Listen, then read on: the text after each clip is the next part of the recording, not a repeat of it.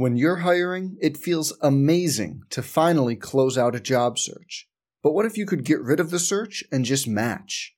You can with Indeed. If you need to hire, you need Indeed. Indeed is your matching and hiring platform. With over 350 million global monthly visitors, according to Indeed data, and a matching engine that helps you find quality candidates fast. Ditch the busy work. Use Indeed for scheduling, screening, and messaging so you can connect with candidates faster. And Indeed doesn't just help you hire faster. 93% of employers agree Indeed delivers the highest quality matches compared to other job sites, according to a recent Indeed survey. Leveraging over 140 million qualifications and preferences every day, Indeed's matching engine is constantly learning from your preferences. So the more you use Indeed, the better it gets. Join more than 3.5 million businesses worldwide that use Indeed to hire great talent fast. And listeners of this show will get a $75 sponsored job credit to get your jobs more visibility at Indeed.com slash BlueWire. Just go to Indeed.com slash BlueWire right now and support our show by saying you heard about Indeed on this podcast. Indeed.com slash BlueWire. Terms and conditions apply. Need to hire? You need Indeed. Hey, it's Kaley Cuoco for Priceline. Ready to go to your happy place for a happy price? Well, why didn't you say so? Just download the Priceline app right now and save up to 60% on hotels. So, whether it's Cousin Kevin's Kazoo concert in Kansas City, go Kevin, or Becky's Bachelorette Bash in Bermuda, you never have to miss a trip ever again. So, download the Priceline app today. Your savings are waiting. Go to your happy place for a happy price. Go to your happy price, Priceline. Hey there, this is John Liddle. Thank you so much for stopping by the podcast. And just a little note before we get into the podcast today with the guys that when I recorded the interview late last week, I did not have some of the information that's starting to come to light about Daniel Escott, his past dealings in an esports venture that did not go well either for him or uh, some of the participants as well who are owed money at the end of it. And I've seen a lot more about that today. I'm speaking about Monday on Twitter and the like. So I apologize for not having that information. I would have pressed a little bit more uh, through some of the questions here. Uh, but I think that the point of this podcast, more than anything, is to talk about the expansion, the hunger uh, for women's basketball, and specifically in Toronto as well. And I think I do a good job talking through the whole thing about this being a possibility and not being a foregone conclusion by any stretch that the WNBA is coming to Toronto. So, again, Appreciate you listening, and I'm going to leave untouched the rest of the podcast. It's going to air now, just as it was originally posted. Thank you. The names behind the numbers, the stories behind the names. This is the Her Hoop Stats Podcast with John Liddle. Given the perfect storm of things that have gone on to go between running the East, taking the finals, the WNBA announcing a television deal for Canada, the first of its kind for the league, now is the time to put a franchise in Canada, and Toronto is a city to do it. The biggest newsmakers, the best storytellers. The Her Hoop Stats podcast. Here's your host, John Liddle. Well, well, well, welcome back to the Her Hoop Stats podcast. We meet yet again for the 10th edition of the Her Hoop Stats podcast. They said we'd never last three weeks. Good to have you with me. I'm John Liddle. We got a great conversation for you today. We are talking WNBA Toronto. And I love doing these interviews. We've got, it's kind of a two way street because we've had great response on the other end of things. Great response from you, the listener. And please, if you do end up subscribing to us or if you do like what we're doing, make sure to rate and review us. That helps other people find the podcast. And then, just very selfishly, I like, like talking to interesting people. And I would say that Daniel Escott and Max Abrahams are really interesting people. For a ton of WNBA fans, a big part of what they want to see, uh, the next step the league take is expansion. And if two guys in the entire world right now are at the forefront of expansion in the WNBA, it's these two gentlemen who want to bring a WNBA team to Toronto. They've been making headlines over the last three, four weeks or so as they've gone out and said this is something that is we are going to do. We are going to put an official bid out there to make Toronto the next franchise in the WNBA. And so we'll see if it happens. And certainly I'm rooting for these gentlemen. And I think a lot of your questions will be answered, whether you're Canadian or whether you're just a WNBA fan. A lot of your questions are going to be answered over the next 25 minutes. So I really appreciate these guys' time and for joining us here on the Her Hoop Stats podcast. Without further ado, let's meet them. Max Abrahams and first to speak, Daniel Escott when this opportunity came up, when, when Max sent me a frantic email, and it had to be at three in the morning. We, either we do this now or we'll read about it in three years. This was a no-brainer. This was an opportunity for us to take a good business and turn it into something that a nation can get behind. Well, Max, tell me about that frantic email and why that was sent and when that was sent. So it was sent on the night of the WNBA draft. Um, a friend of mine from high school, Sammy Hill, two of her friends had just been selected, and uh, one of them is Bridget Carleton, who's also Canadian. Then just shot Sammy a message. I was like, we should bring a team to Toronto. And then it was an abundant yes. And then right after that, I did like probably thought on it for like maybe 15, 20 minutes. And then I just shot out some emails and Daniel Escott is uh, yeah, man, we've just been running with this since, and it's been really, really amazing so far. There must have been uh, a point before that for you, Max, that you got involved with women's basketball. And what uh, point was that for you? Yeah, I was from when I've been like 14, 15, 16, pretty much. Um, the high school I went to is Eastern Commerce, very, very well known basketball program here in Canada and even North America. As a matter of fact, um, like Jamaal Magloire went there. Justin Jackson, who just got drafted to the Orlando Magic, went there. So I've been around high level men's and women's basketball since, yeah, I was like 14, 15, 16. And since then, it's always something I've kept an eye on because it continues to grow, of course, and uh, rise in popularity and it's always just fun to participate in. Daniel, you told one media outlet that this is a perfect storm time in Toronto and in Canada to try something like this. What did you mean by saying it was a perfect storm? If there was ever a time for the WNBA to expand to Toronto, now is the time. And even going a step further, uh, even going a bit beyond uh, just basketball, Canada is a very interesting landscape for women's sports in general, but the last seven or eight months have just been a whirlwind. While our women's national teams are performing at know, the, the, highest levels they've ever seen, uh, they've seen they're seeing a kind of commercial success that hasn't been seen by women's national teams in a very long time, if ever. And at the same time, uh, I'm not sure if uh, everyone's heard, but the Canadian Women's Hockey League, uh, our National Women's Hockey League, uh, folded back in April. And so that called into question the legitimacy of women's sport in general in Canada as a viable business. We wanted to uh, to take this opportunity to do it one step at a time. We're not sure if Canada could support an entire women's league on its own, but we think that the entire nation could support one team. And having that kind of focus for the entire country uh, is a, a kind of attention that the United States could never could never manage. So Toronto is at this point when it comes to basketball on the map. The Raptors won the finals.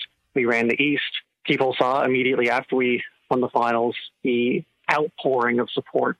Every single Canadian was either at the parade or watching the parade and celebrating the win as an entire country. And at the same time, you know, you look at about two weeks later with Kawhi Watch, uh, I think the entire world was surprised that all 40 million Canadians for seven days straight, all they could talk about is where Kawhi is going to go. There's no other place in the world where basketball would get that kind of attention, that kind of following. Even in the United States, you know, 40 million people is over 10% of the U.S. population. If you had 10% of all of Americans watching one player at the same time, uh, the country would stand still. So we've proven to the world that we are a basketball country and Toronto's a basketball city, just the same as we run hockey. And I don't think that it would be fair to only say that we do hockey anymore because I think we've proven otherwise. Toronto is the best city at this point in North America for the WNBA to operate. And given the perfect storm of things that have gone on to go between running the East, taking the finals, the WNBA announcing a television deal for Canada, the first of its kind for the league, now is the time to put a franchise in Canada, and Toronto is a city to do it. That is the voice of Daniel Escott, and we're also joined by Max Abrahams. And Max, let's talk about the excitement that you guys have seen not only in Toronto, but Canada as well. Early in the afternoon on 7 7, you guys tweeted the paperwork will be submitted to the WNBA this summer, and uh, that means that it would give it the possibility of uh, WNBA Toronto to start playing uh, by next year. Since that momentous tweet, what kind of waves have uh, you guys seen, Max? Incredible. And honestly, the, the, day or the hour since she announced this, just even I think it was 20 days ago now, um, the support has been incredible. Um, it's almost been nonstop. Our email inboxes are flooded, um, not only with just people supporting, but asking for season ticket reservations, um, asking for jobs. We have about 200, 300 resumes on file now, um, partnerships uh, with different organizations. It's just been incredible, and I couldn't be more proud of uh, and just really uh, grateful for the support we've received so far. Canada's ready. There's uh, no doubt about that. Really, what this entire process comes down to now is logistics the things like getting the paperwork in and just speaking with the relevant stakeholders within the WNBA. Um, we've already had conversations with ownership groups across the league as well as the Players Association. Um, so now it's just about really bringing it all together um, and getting it through. Uh, new commissioner Cathy Engelbert uh, the other day doing an interview with a Chicago newspaper uh, said that in her opinion that expansion won't happen quote in the near future. Is that a blow at all to what you guys are trying to organize? here, or how do you think you'll overcome um, that type of thinking from the incoming commissioner? Well, I think it really comes down to you know what is best for the league. Uh, the league announced two, almost three weeks ago now that uh, they had this television distribution deal in Canada. I don't think that that deal would be commercially viable, and it, they would preclude the league from ever expanding to Canada in the future if they didn't have a franchise here now. It, it's not a deal that would entice Canadians to tune in for, to regular games to watch a single Canadian on a single American team. That's not a commercial proposition at all. Beyond that, the executives that have brought uh, that have been brought in, uh, you know, Cathy Engelbert is one of the best executives in the world.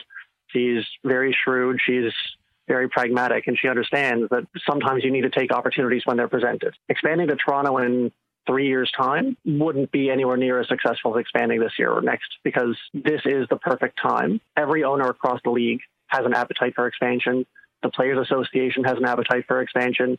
If the league were to decide that they weren't going to take this jump with us, they would basically be disregarding the wishes and well-being of the people in the league itself. Max, do you have anything to add to that? Oh yeah, just on top of that, um, I think one thing to keep in mind too is that there's currently the CBA, the collective bargaining agreement, being negotiated at the moment. Um, so basically, for anyone listening, what that is is it's the revenue share between the league and the players themselves. Um, so that should be going on for probably the next six to eight weeks. And that's a very tight knit negotiation. So the league can't really uh, comment on anything that's ongoing behind the scenes through expansion. Um, it has to all be private conversations at this moment. Um, so we never expected anyone to publicly come out with a statement within the WNBA and the executive level, at least, um, saying that this is happening right away.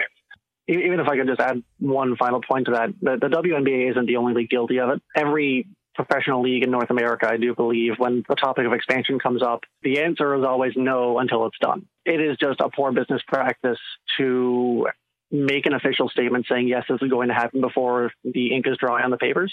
So, regardless of the stage of, of the process that we're in, uh, whether this were for the WNBA or the NBA or the NHL or the NFL, until this is absolutely done and we have a start date, I would expect that any executive in their right mind would say that they're not going to uh, exclude any options, but that nothing is done. I understand. Uh, thank you guys so much for your uh, candor in answering that question.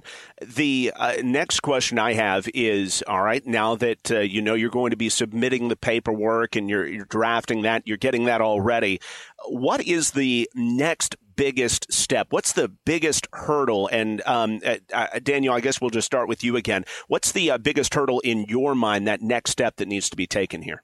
I think the next big hurdle is actually settling on a date with the league there, there's been a lot of talk about starting next season is incredibly ambitious. And we agree. The team that we've assembled, the advisory board, the people we have on our staff, people that we've engaged, and the stakeholders that we've engaged, everyone from uh, grassroots basketball camps all the way up to the NBA. They all believe that given what we currently have and the plan we have, it's realistic. It's something that could be done uh, as long as the execution is done properly. But the big thing is really just managing the expectations uh, and making sure that when people talk about the bid, when people talk about what we have put forward and what we have announced publicly versus what we have on the on, on the behind the scenes bit, know that they're two different things. We aren't in a practice of announcing things when they're half baked. We announced the bid on June 24th because we had a solid plan put together. We had all the right stakeholders engaged. We were at the point in the process where the public deserved to know. We are not going to announce a venue or members of the ownership group until the ink is dry and we ha- we can speak clearly and publicly to answer every question that people will have on the topic. Because to do anything less would give people an improper idea of what's on the go. And even beyond that, it would just look irresponsible. I think that's some great insight there. Uh, and Max, I'll let you speak to this because you've gotten uh, so many questions about a venue, and, and Daniel kind of brought it up there. I know you can't say exactly where you're looking. You guys have, I think, gone out of your way with uh, with good reason to to be very generic when talking about uh, a potential venue. But can you tell us just what kind of venue that you're looking for, and what would be the the optimal type place for WNBA Toronto to play, Max? Yeah, absolutely. So so far to date, we've received business cases from pretty much every venue in the Greater Toronto area that could support a sports team. The two main things we're looking at is accessibility and then also affordability. Um, we want to make sure that the stadium, everyone gets there. Uh, you have a great atmosphere, you enjoy your time, and you're not breaking the bank. Um, we're really attracting families uh, to this, um, bringing their young daughters, and obviously the whole span of demographics goes across Canada, of course. But yeah, those are the two things we're taking into consideration. We want people to be able to get to the venue very seamlessly through transit or parking, um, and then we don't need to be paying like some massive fee for every game day um, to the point where tickets become unaffordable.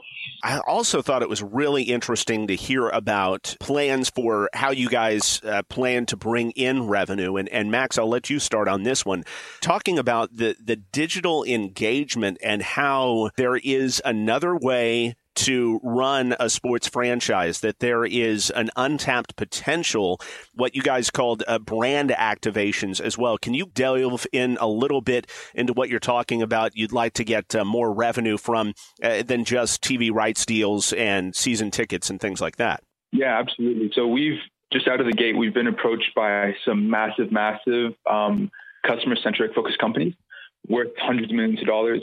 Um, people love them. They have great customer base. And yeah, we'll be partnering with them. And when people hear the names of these companies, they will be very, very impressed.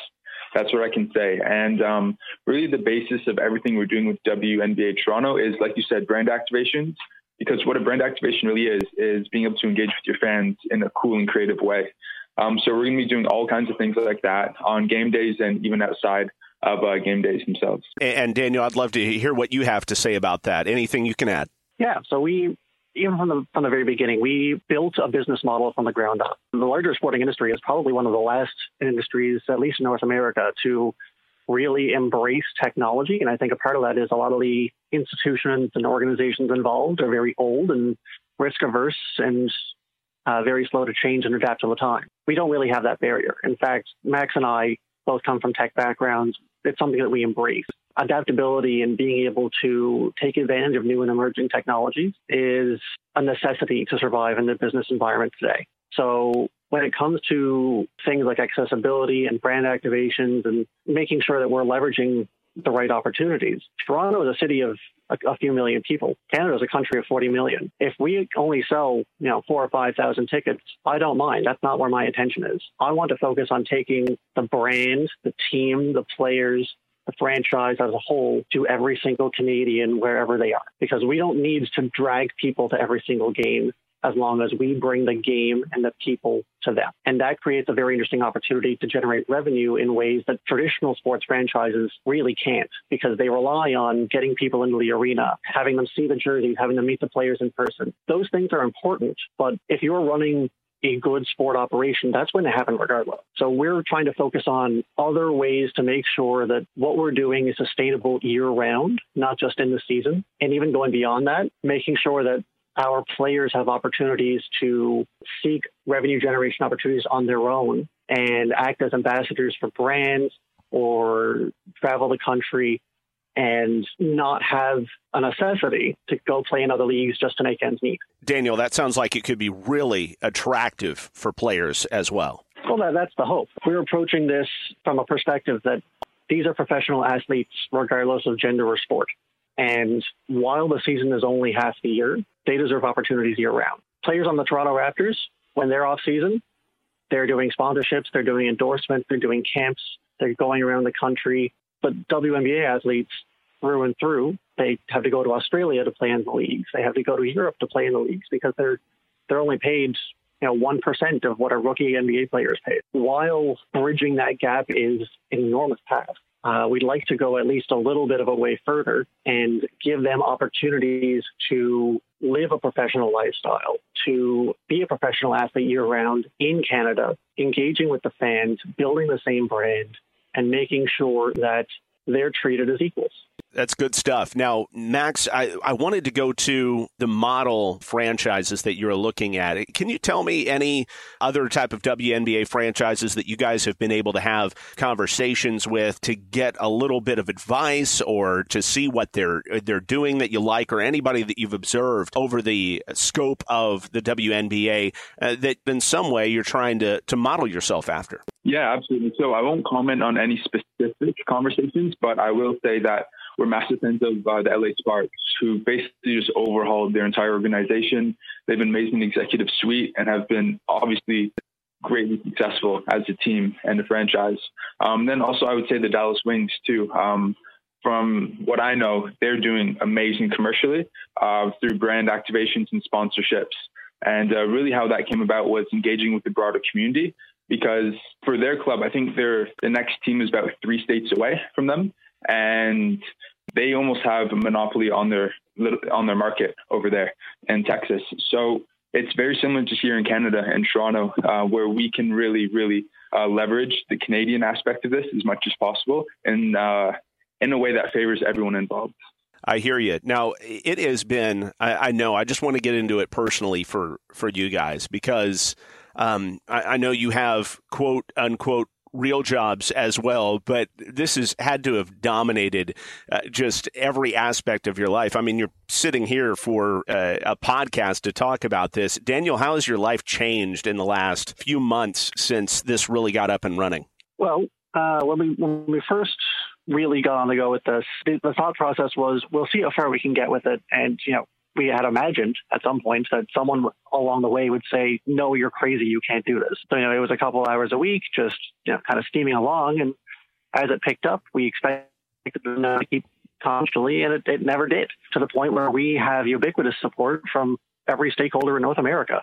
So this has transitioned from you know an evenings and weekends kind of side gig to like the last three weeks alone. Like Max and I have been basically doing 20 hour days nonstop. Uh, I don't think I've had a, a break or a weekend since June, probably the 20th, and we're preparing for the announcement. This really has kind of just taken over my life, and I, I'm fairly confident saying Max's as well. But like the way it's been, uh, it's been seen. You know, when we when we first started, you know, we were called tech pros or tech entrepreneurs. Never really liked that analogy because like what what we've done comes from our background and knowledge in tech and an understanding of how the market works and how we need to adapt. But we are approaching this as a sport business. We're approaching this as professionals and executives in a, in a way that should be done. So we're really grinding away to make sure that this is done in a sustainable and reasonable way, but also has a lasting impact. This is an opportunity to build a legacy for Canada. And, and, Max, how much is that fueling you while you're working on four hours of sleep or less a day? How how much just just knowing that you've got all that on your shoulders and you've got a, a grander goal and uh, ambition in mind here? Yeah, it's it's one of those things where I think this hits a lot of people. Is once you find that passion and that real sweet spot, and even career and personally, like for me, like I'll just wake up and then I'll get up and like get going and everything. Like I'm not going back to sleep afterwards. Um, so I think it's just like a natural energy that's kind of come about, and you almost don't think twice about it. Obviously, in terms of personal, like things have been crazy. Like my texts are pretty much flooded. Um, a lot more people have my cell phone number than I realized. um, I've been getting texts. I've been getting a lot of texts from people whose numbers actually aren't saved in my new phone, and I've been having to figure that bit that out a bit.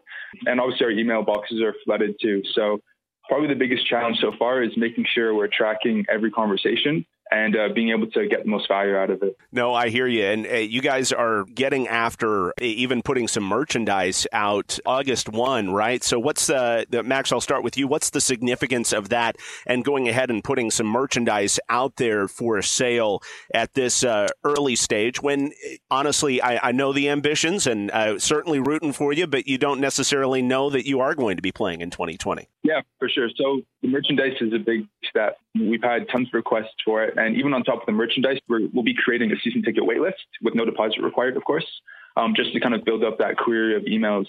Um, but for the merchandise, it's absolutely incredible. It's top quality, and people are going to love to be seen in it. And it's going to fly off the shelves. Um, four pieces will be exclusive and only sold once. And then we'll have another three mainstays on the store as well. Outstanding. Daniel, how are you guys going to figure out uh, what the team name of WNBA Toronto is going to be? We've approached this from the get go, not as just Toronto's team, but as Canada's team. If this franchise is successful, this would be the only professional level women's team of any sport in the entire country. So this is really a point that we want to impress on is that we want every single Canadian to feel like they are invested in this team, that they have a vested interest in, in, in uh, its success.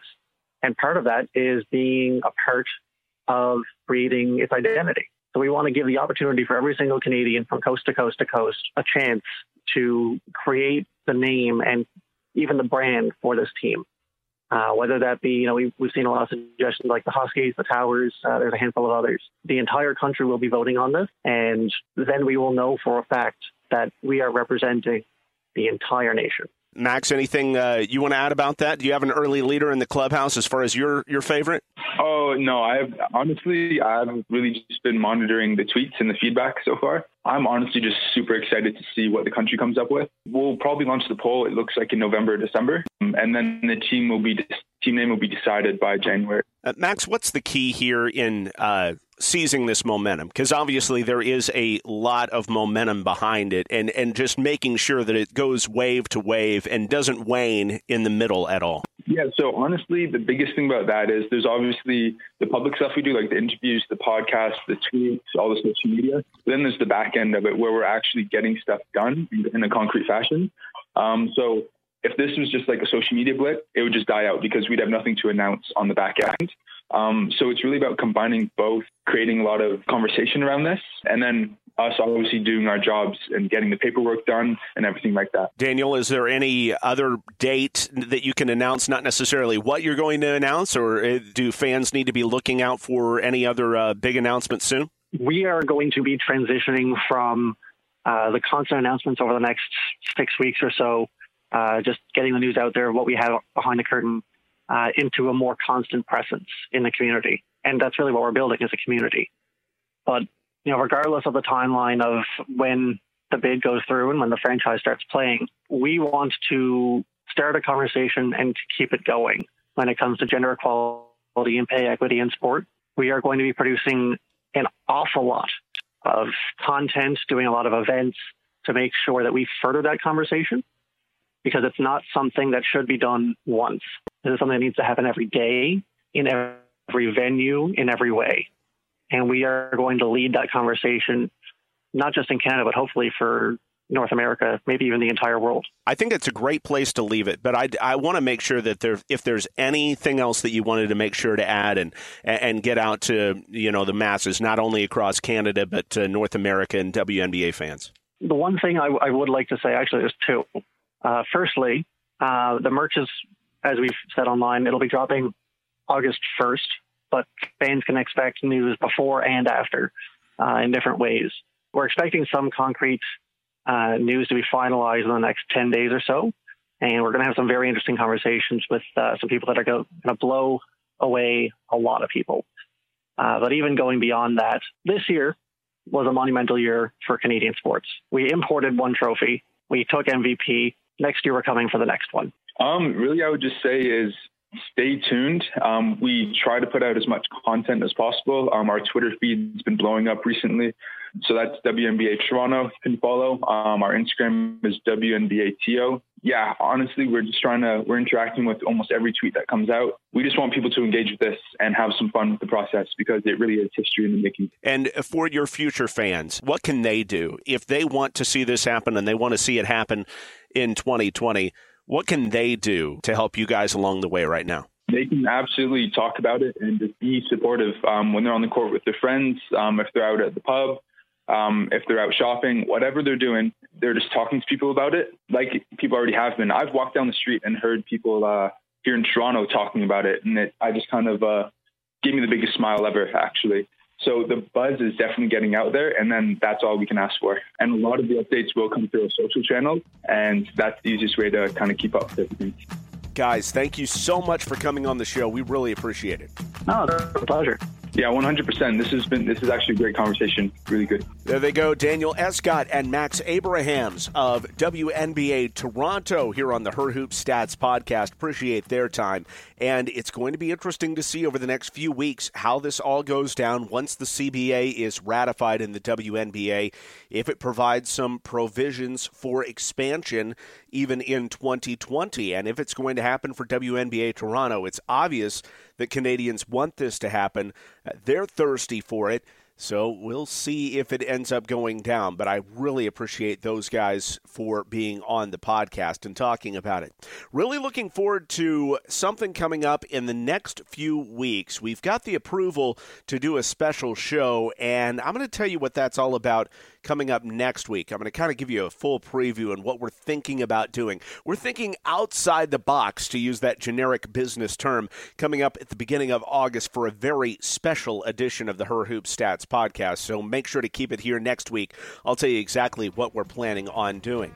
Thanks so much for being with us again this week. Make sure to rate us and review us. It helps other people find the podcast and just hey, word of mouth, that's going to help us as well. Share it on Twitter, share it on Facebook, wherever you end up seeing it. Join us next week. Look forward to having you on the program. And if you ever want to reach out and write us, we've got a separate email address for that, actually podcast at herhoopstats.com. The voice of the Her Hoop Stats podcast is Susie Solis. Our music by Jared Deck, jareddeckmusic.com. And the executive producer of the show is Aaron Barzalai. And I'm John Liddle at the Her Hoop Stats podcast. We are unlocking better insight about the women's game. Her Hoop Stats.